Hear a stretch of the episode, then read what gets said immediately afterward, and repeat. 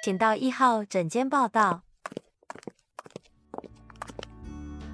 天灵灵地灵灵，黄金急急如律令，有请金仙子。大家好，我是蓝队金仙子佳颖，欢迎。哎，我跑错棚了，糟糕。今天到底是什么节目？对呀，害我高兴了一下。没有，其实我还是跑对了。是的，那我们今天就当来宾好了。哦，不要了。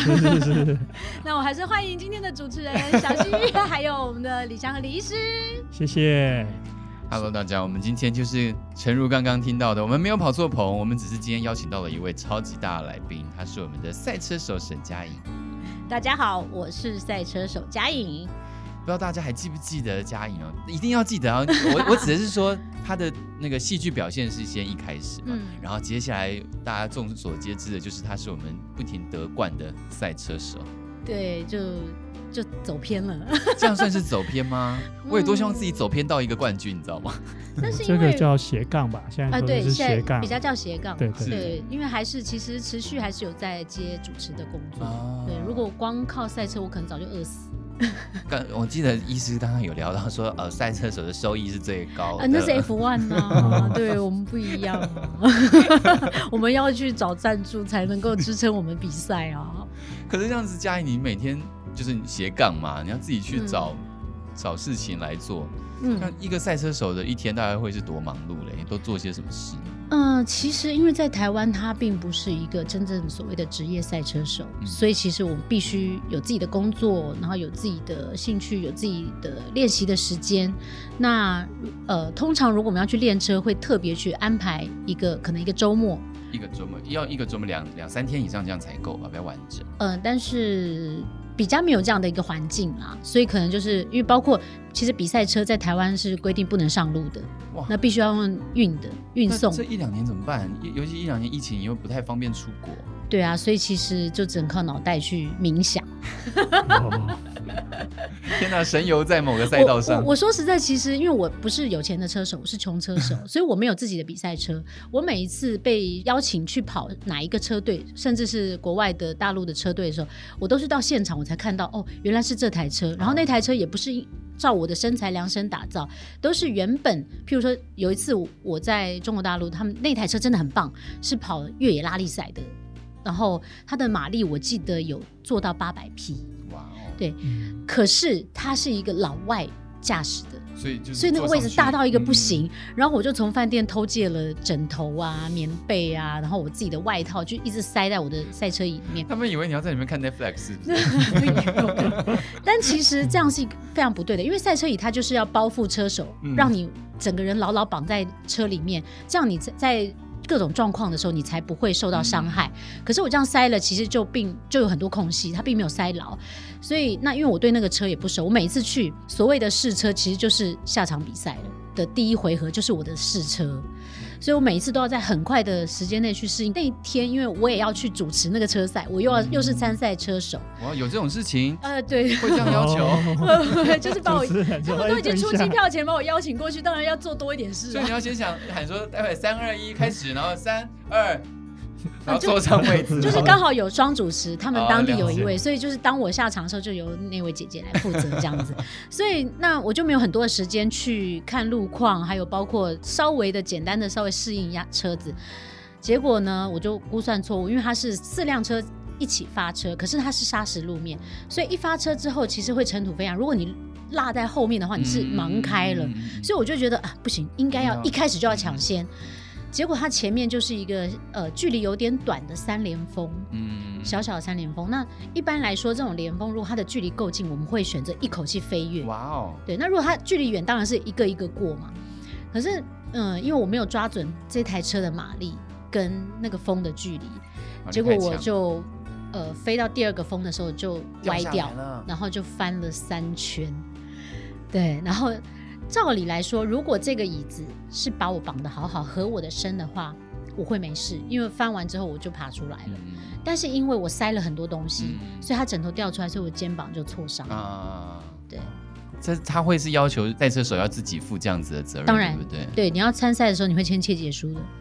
嗯，所以就变成说，很多事情是我要到现场才能去适应反应，我没有办法，就是很早就先原来可以这样，然后一直做功课，没有办法。可是你说的有钱的赛车的时候，他们就会先把自己的车给开过来了，这样。对，譬如说，好，现在是力宝赛车场，他可能把自己的车运过去，运过去之后，他就包场练习，我练个3天3夜。那你对这个越熟悉，包括车子跟这个每一个的弯道，你甚至熟悉到人家说一个身体记忆，你都不用去思考，你就知道怎么开。那你的车如果改得很好的话，你的成绩一定会更好，对啊。所以就是没有办法练习跟有练习的差异会是在这边。那你喜欢哪一种啊？因为你的自我介绍就是你就是喜欢，我就是喜欢，就是喜欢那种不知道的状况。其实我都很喜欢，不管哪一种赛事我都很喜欢。但是非要说最喜欢的话，当然还是越野拉力，因为它有太多的未知跟变化，然后你随时都要去应变。我觉得这跟我们主持工作也有点像啊，也是对，就是你主持活动的时候，其实台下观众会给你的反应是什么，或是突然临时又来了个什么团体，哪一个团体又迟到了，这些你都是要临时应变的，顺着情况把自己调整到该去的那个位置，对对对，然后让一切看起来好像是正常自然平稳，好像就是安排好了。对，这很难耶，我觉得。那我觉得如果说都没有把自己包覆起来，其实是非常危险的事情。 对，没错。因为那赛车为什么很多，比方说像他们就做的好像我们现在看到的那个电竞椅，有没有？整个把自己包起来，就是不要让你的脊椎受到影响。所以我觉得你这样只有挫伤已经算是很厉害了，算小伤。对。所以要如何训练翻车的时候不要受太大的伤要训练哪里？应该是说，首先你的车子一定要做防滚笼。对，那就是在你车子翻的时候它不会溃缩，就不会压到里面。再来，你的赛车椅要和你的身，然后你的5点或6点式安全带一定要拉到最紧，让你完全不能动。所以你翻的时候你只是固定的，然后它在动而已。那你的身体该放松还是应该要硬起来？其实我是放松的，我那时候连手都放掉了，因为它已经在翻了。我去抓方向盘只有可能会把我的手打断而已。了解，因为我以为我自己想象以为说要练个核心还是什么之类，就是应该要就可以硬住。对，所以不应该硬住。其实硬住是可以的啦，但是我当下因为你盯住的同时其实是表示你的车还是正的，你还在路上，所以你还可以控制，那你就要盯住。但是因为我已经在翻了，那我在盯你其实没有意义，我就是缩在我的车子里。对。有没有发生过真的是很危险的情况啊？譬如说就是可能在翻的时候你整个就觉得说再见了，再见了这一切。没有耶，因为我知道那个车子是够安全的，够安全。对，所以我其实翻的时候我想说，那到底翻到什么时候停？不耐烦是不是要翻几圈？还要几圈？对，还有多久呢？会不会有那种从小到大，然后很多东西就是倒带放映的状况？还没有到那个程度。对，我那个只有在我做另外一个我喜欢的运动的时候，常常人生跑马。对，就是今天其实就是想要找嘉颖来聊这个的啦。知道你就是做了很多的运动嘛，天生就是一个静不下来啊。那你有在练街舞吗？因为我那时候念舞蹈科系的时候有稍微接触了。对，所以也算是一个 check 了这样子。有 check 了。但我不会头转啊，我怕那个头发会掉。不是都戴安全帽？那你最近是有在进行什么样的运动，或者是除了赛车以外？应该是说我一直以来从事了这项运动，从事很久。冲浪我非常喜欢，非常热爱。这又是一个什么契机啊？但是冲浪就是一个兴趣嘛，跟它是一个兴趣而已。对，我没有要比赛，这个没有。因为其实我是一个水性不好，很怕那种开放性水域然后踩不到地的一个人哦。这很难想象，那你怎么游出去？反正就抱着板子，是不是？一开始因为我选择的地方就是沙岸嘛，所以其实可以用走的，你就推着板子，然后大概那个水淹到我下巴，然后我就把板子掉头就爬上去。可是其实那个位置不好，太近了，对不对？对，只能玩浪花，它并不是真的能够下到好浪的点。那我为了克服滑到 outside 然后踩不到地的地方，我大概花2年时间我才克服。对，当然这克服的过程当中，我就去学了潜水。我以为潜水可以帮助我不怕，因为深嘛，是水肺那一种。对。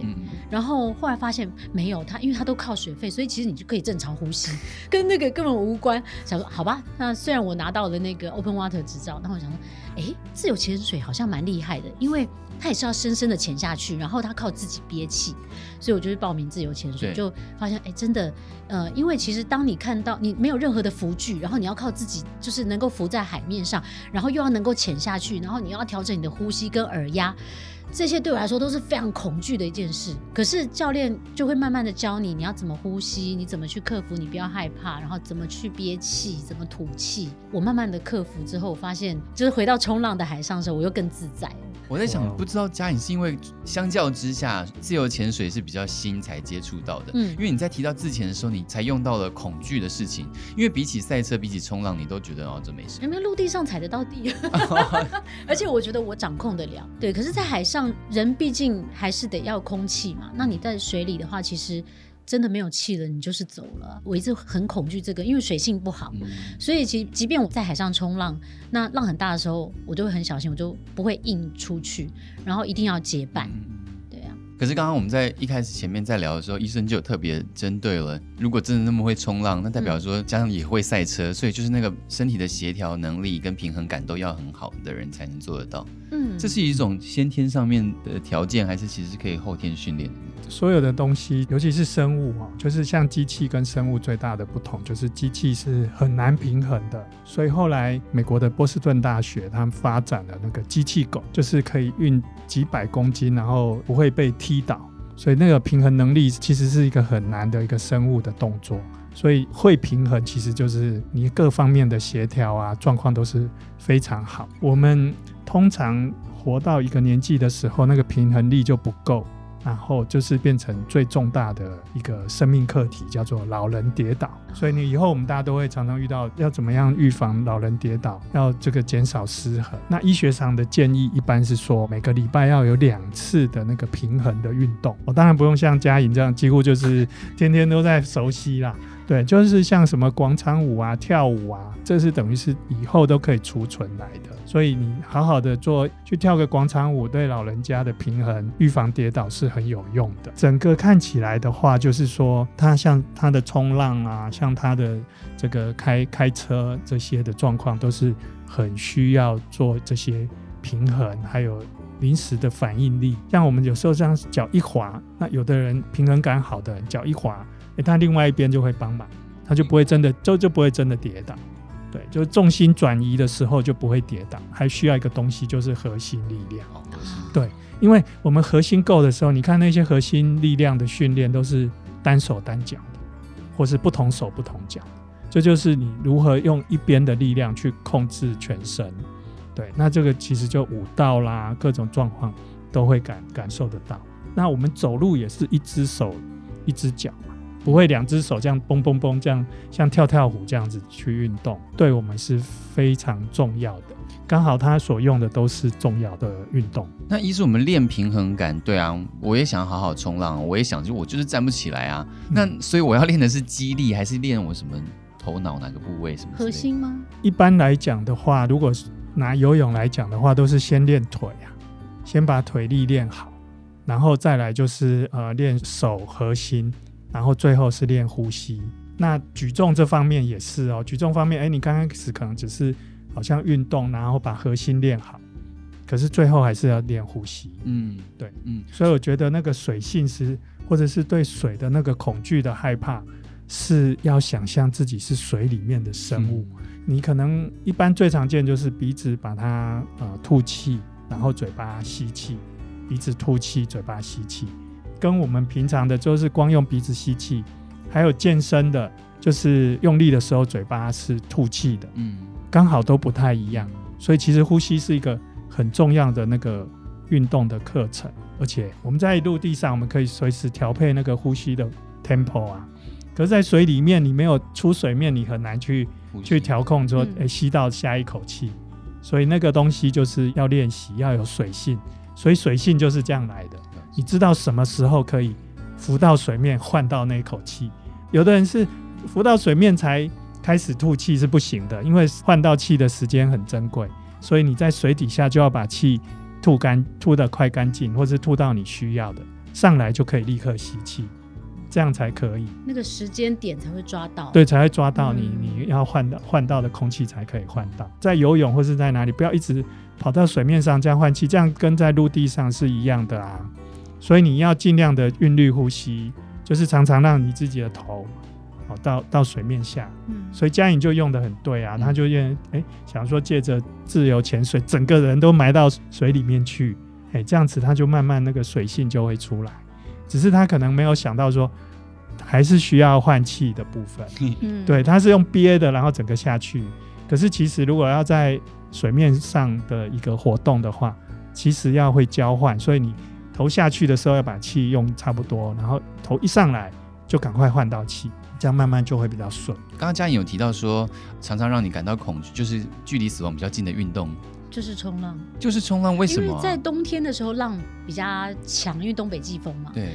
然后我就是曾经被打到，整个是进入滚筒洗衣机里面，然后真的你分不清楚上跟下天地什么，然后、又很深，所以也碰不到沙地。那时候我真的是人生跑马灯就出来了，想说完了完了，我这辈子就这样子。那结果呢？然后后来就是，它浪还总是会过。然后过了之后赶紧拉脚绳，因为冲浪板就是你的最大的浮板，然后一上来赶快换气，就像李医师讲的，就是你要瞬间赶快吸一口气，可是后面的浪又打过来，继续滚，继续被压下去所以其实那真的让我蛮恐惧的。而且我还有在2019年的时候，这个是一定要告诉大家，什么器具一定要用对，因为我就是水性不好，所以我一开始学冲浪的时候，其实我那时候是用方 board， 就是朋友不要的板，那我就拿来用。可是后来我转长板，可是我觉得当我掉到水里要拉回那个板的时候，脚绳的长度，原本的方 board 的脚绳是比较短的，所以我很快就拉到，我就觉得好安心哦。所以我换了长板之后，我没有换脚绳，照来说我要换更长的脚绳。结果有一次就是台风浪，那但是可以下，还没有发警报。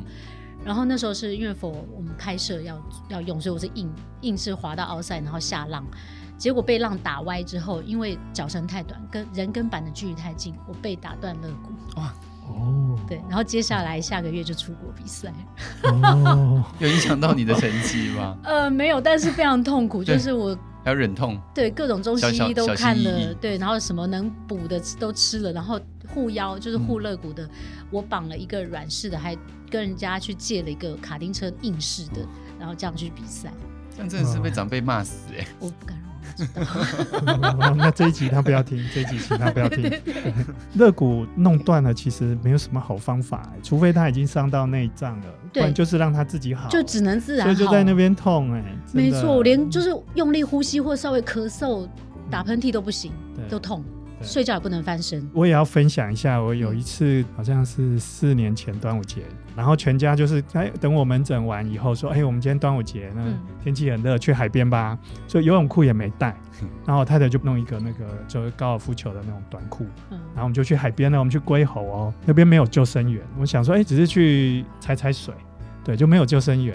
可那一天就是太热了，我心情又超好的，我就看到好多人在那边有浮板这边浮来浮去，我想说那这样子应该算安全，我就游了稍微远一点，离岸10公尺而已然后10公尺我自由式一蹬就回来了，下面有暗流。哇！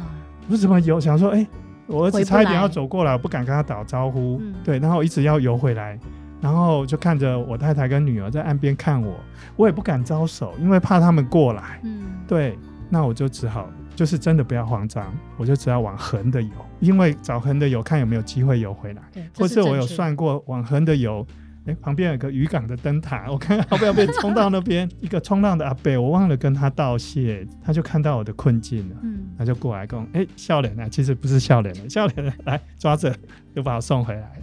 阿伯也是冲浪的人吗？对对，就是应该算是有一点小型帆船冲的那种，有带着那个风帆的，对，所以就把我拉回来了，不然我要游到那边渔港的那个红灯塔那边才走回来。这跟我有一次去福隆也很像，我那时候才刚从练习板转硬板，然后是冬天，然后可是因为我们都会找浪点嘛，那时候我们比较熟悉的固定的浪点其实浪很糟，完全下不了，然后大家就开到福隆去，然后到了福隆没有想到我们原本从面对大海的最左边，然后要出去奥赛，可是那个流强到我立刻大概不到10分钟，我被带到最右边，最右边是整排蚂蚱。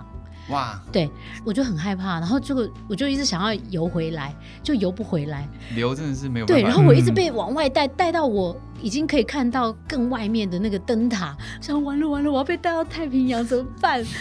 对，超害怕的。然后后来因为其实我就是逆流。那个其实就是离岸流，那个出去它就像一个输送带，其实是很好出去，可是因为我不懂，然后我就是反向，当然是累到半死，然后又回不来。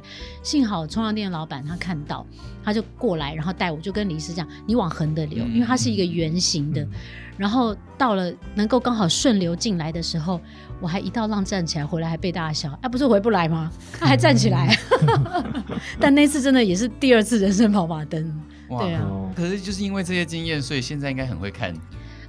就会更注意这些流的状况。就算你到一个新的点，如果你不懂或不熟，那你就是问当地的人。啊，一定要对对，一定要去，然后一定要结伴，绝对要结伴。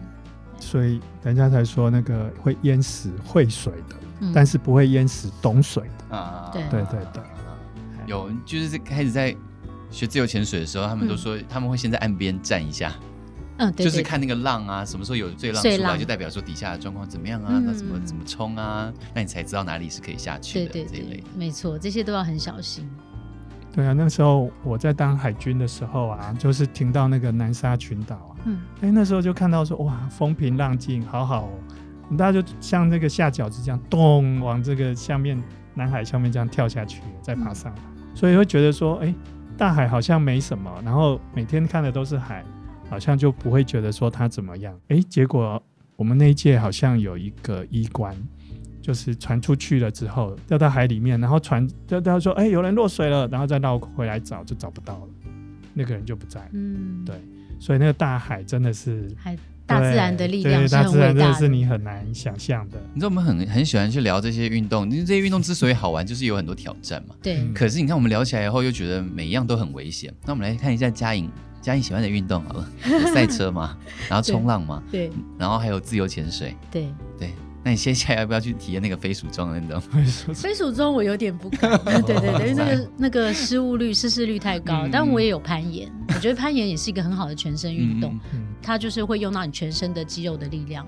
感觉是蛮好受的一个运动。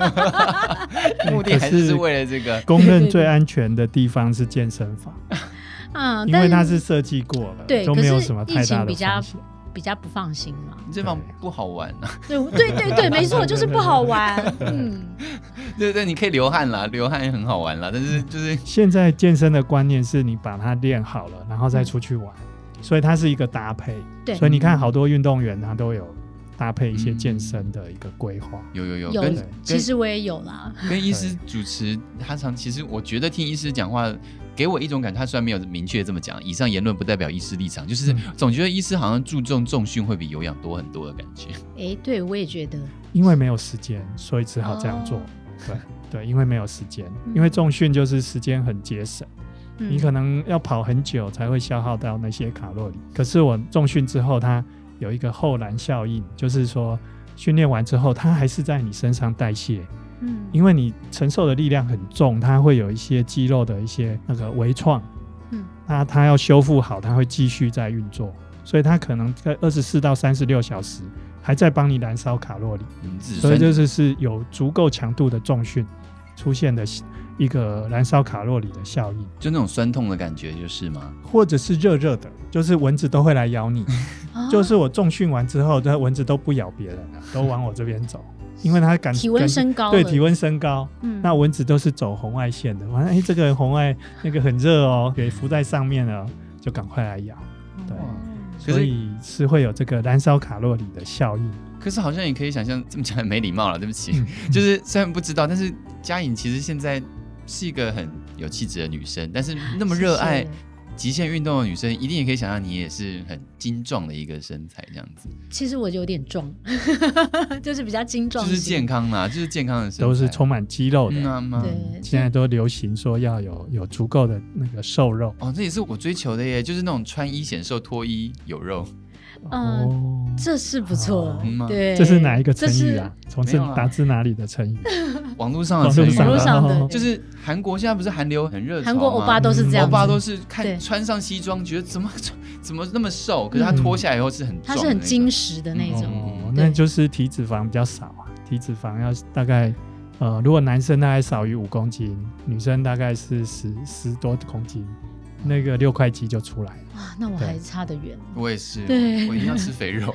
我也是很爱吃耶，好讨厌，每次李医师都禁止我。像我刚刚他给我一个小饼干，我说哦，这饼干我一打开就吃光光。他说不行，这要分3天吃。什么意思？3天的早餐饼干。对，就是饮食还是要很控制啊。这样子太辛苦了，所以你要去运动把它用掉。啊、然后当你运动的时候，发现说我运动这么累。要吃一点的时候，你会发现说你一吃就把前面运动都毁了，所以你会觉得哦比较不太敢吃，所以边运动会变得比较能吃，但是又变得不敢吃，这就是人生的难题。哦、没有，李医师，我觉得你讲的这个道理啊是有自制力的人。我有很多朋友就是一起上健身课的朋友，上完之后立刻约吃夜市。我说哎、欸，拜托，刚刚运动完，他说哎、欸，我运动目的就是为了让我能大吃啊，哦、所以那是不能自制的人。所以最近才会流行那么多什么瘦瘦针啊，然后某一种就是肠泌素的口服药都快要出来了耶。对，也有口服药，口服药都出来了，有哦，就好像3月26已经认证过了，然后要发货了。真的哦？对对对，太棒了。没有因为乌克兰战争这样子被挡下来。口服药跟打的针剂的话会有什么差别吗？欸，口服药要天天吃啊，它针剂有打1天的，打7天的，这样子就比较长效。而且它吃的很恐怖，就是吃的很恐怖哦。你吃了以后半小时不能喝水，不能吃东西哦，否则会狂吐，就是感应非常好哦。半小时都不能吃东西，有点麻烦。医生，我这里有一个瘦瘦针的问题。我们前几集的时候有聊过瘦瘦针，潜水跟瘦瘦针应该是没什么关系。你不知道自由潜水最喜欢拍网美的吗？对啊，所以身材一定要好啊，都要穿比基尼啊。其实我觉得自由潜水就是为了拍照啦。对，就是因为前几集的时候我们也才聊过瘦瘦针，现在果然就是很多人就是有在打这个东西。然后我有一些朋友打完之后反而会头痛啊什么之类的，我就想到说，因为瘦瘦针其实它的原理是从糖尿病那一边的治疗过来的，对不对？对对。所以如果打完以后瘦瘦针的人身体有感到不适，那是不是其实他暗示着他有可能有一些糖尿病的症状？欸，没有欸，因为瘦瘦针就是你吃下去食物之后，它肠子分泌出来让你觉得饱的讯号，用了这样的东西之后你就觉得很容易就饱了，这样子相形之下就控制体重还有控制血糖。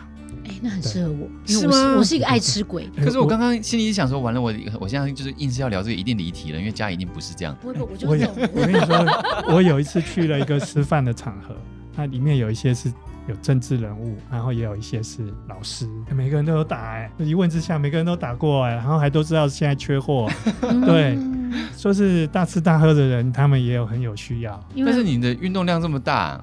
就是会有一种，因为运动完，像我有时候在海上待太久，因为浪太好舍不得上岸，然后就饿到我饿到快胃穿孔了，所以一上岸你就会拼命想要去吃大餐。有时候譬如说海上很冷，那上来就想吃锅，对啊。可是这种东西，而且我是那种不喜欢留下食物的人，我不想要浪费，所以我就会把它吃个精光。那其实这样子胃也会被越撑越大。好像也可以顺便问一下医师，我也有这种状况欸，因为玩水上运动的人真的好容易饿哦。那我们该怎么吃？我先提供一个，我以前去滑雪，每天都吃，就是滑完雪回来就燃烧太多卡路里，手脚并用，然后就吃1锅牛肉，所以我跟我姐姐2个人就是吃2锅牛肉，每天哦，滑了大概10天雪就吃了那么多东西下去，体重没有任何的改变。所以不是不能吃，就是你要挑吃的啦，要吃对的。没有，你要算你的运动量到底是不是那么多。有的人就错估了，就觉得哦我只是饿，他可能错估他的运动量，对，他运动量可能没那么大。可是1锅牛肉听起来就是1锅的蛋白质，那听起来还比较合理。对啊，听起来还不错。可是它的热量几乎就是5-6千这样子。对啊，所以你可能那一天的运动量就是超级大的。可是应该会比什么1锅泡面好吧？哦，对对对对，当然当然。所以还就是挑食物吃啦，我可以饿可以吃。容易饿的事情就是可能就是你的前一餐没有规划好，所以你就可能不太容易挡饿。所以我现在都很建议多层次的吃法，你的食物里面有那种现在就感觉到饱的，还有那种比较难消化光的。所以比方说抗性淀粉，就是冷的饭啊，有一个东西很好叫做上海菜饭，你们有没有吃过？有听过。对，稍微冷饭啊，微微炒一下，跟菜剁碎的菜还有剁碎的肉在一起混搭之后，它消化不会那么快，它就会让你撑很久。那还要再把它放冷吗？如果放冷就是更可以撑更久，然后微温的时候吃，其实可以撑蛮久的。对，哎，所以这样吃握寿司是不是一个很好的选择？对，就是它有很大，然后它上面的鱼又是蛋白质。对对对对对。其实我今天中午就是吃御饭团，就吃一个饭，然后看，180卡，哇！所以中午就可以少一点。我觉得这是一个意志力的拔河，水里出来的时候，你会想吃寿司？不想，立刻秒答。先满足自己的那个口欲，所以你可能可以先选。第一个就是说你的第一碗或是第一个拳头是你喜欢的食物，接下来就要聪明选择了，就是前面让你的冲动得到满足，就是可能第一口或是第一碗你冲动得到满足之后，赶快把它调回来，把它 shift 得到你的理智线这边，赶快 回到原来的吃法。譬如说我上岸之后，我就先吃一个茶叶蛋垫垫肚子，然后让我没那么饿。可是它是让你很开心很喜欢，不开心想要的吗？ 不想要。那时候是什么？是猪血糕吗？猪血糕不错。我知道一家非常好吃的哦，应该知道很多家。对，所以你上岸之后，可能就是你可能准备好猪血糕这边啊，等一上岸之后，可能赶快加热，或者找到店家赶快吃一下。接下来就是你的正常版哦，先满足自己就是。对对，我可以吃一碗麻辣烫吗？一小碗啊，这也不错，是不是？之后就恢复正常版。好，很多人会失败，主要原因就是他觉得，这个有点罪恶感啊，算了，我后面全部都罪恶好了啦，反正这一餐不算。很多都这一餐不算，每餐其实都不算，或是朋友在旁边之后再说。对，通常是自己这一餐不算，然后旁边朋友说之后再减，对，然后就没了，然后再到医生面前说，医生我什么都没吃，怎么还是瘦不下来？然后就是说谎。那你拿你的手机我看一下，照出来的食物是什么？通常就不合规了。其实每次李医师叫我交照片，我都不敢交。很多人就是不敢交，就是其实有一个统计说，一周要交2天的照片，一定就很好瘦，瘦的成果会多2成啊。至少你有交照片，就是会有一种学生交考卷的感觉，对。所以我很多客户就是一到诊所，他先冲厕所，他想稍微把尿少，是我啊，尿一点，我都要挤干最后一点。太多人了，都先去上厕所，然后再上去量，这样比较不会被我念。我们今天又是在邀请到了我们的赛车手沈佳瑩来跟我们聊他的斜杠人生，他的兴趣也是斜杠的非常多元。对，但是我觉得今天就是这样聊下来之后，其实我们虽然是请佳瑩来跟我们分享，就后来也是得到不少，就是从医生这边得到不少运动完要如何补充的一些知识，获益良多。对，我们可以自由自在的选择自己想要过的人生，但是在很多时候你要聪明的选择。我很欣赏那个法国人跟日本人，他们就是把食物弄得美美的，然后安排一下，这样子视觉也很开心。对，不是说这要吃多吃饱，就是有点安排，要多层次。然后喜欢的东西是少少的，他不会觉得说硬把它压制住那个内心的欲望。而且我觉得很重要一点是，我们现在在这边跟医生聊这些，不是因为我们觉得自己不行了，我们得回到健康的生活，而是因为我们想要有更多的可能，所以我们要先让自己先健康起来，我们才能去做这些事情，应该是这样子。像我有一次去餐厅，然后他的早餐就是可以自由选餐那种 buffet， 那它里面有6种水果，那我每一种水果呢都选一小片，对，那我的营养就均衡。有一个日本医师说，你每天要吃50种食物，这样你就可以挡掉癌症的风险，你的营养会更均衡。他在推广他们的怀石料理吧？对不对？就是这样，真的哦，这样子你就避开了食物的有一些致癌风险或过敏风险，因为每样都一点点，对，这个也是会让你满足。对，就是我吃很多种，可以另开一集，请医师教我们说该怎么吃。对啊，顺便公开一下，就是佳瑩她的菜单好了。啊，我的菜单吗？训练菜单还是食材？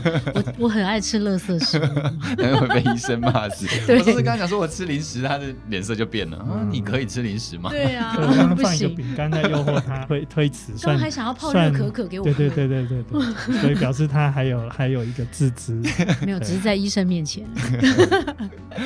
好，我们今天很高兴可以再一次的邀请到我们的赛车手沈佳瑩来跟我们聊天。也希望大家可以以他为榜样，好不好？我们一起做自己喜欢做的事情，也要健健康康的做自己喜欢的事情，有个丰富美好的人生。有健康的身体，你才会有丰富的美好的人生哦。谢谢大家，谢谢。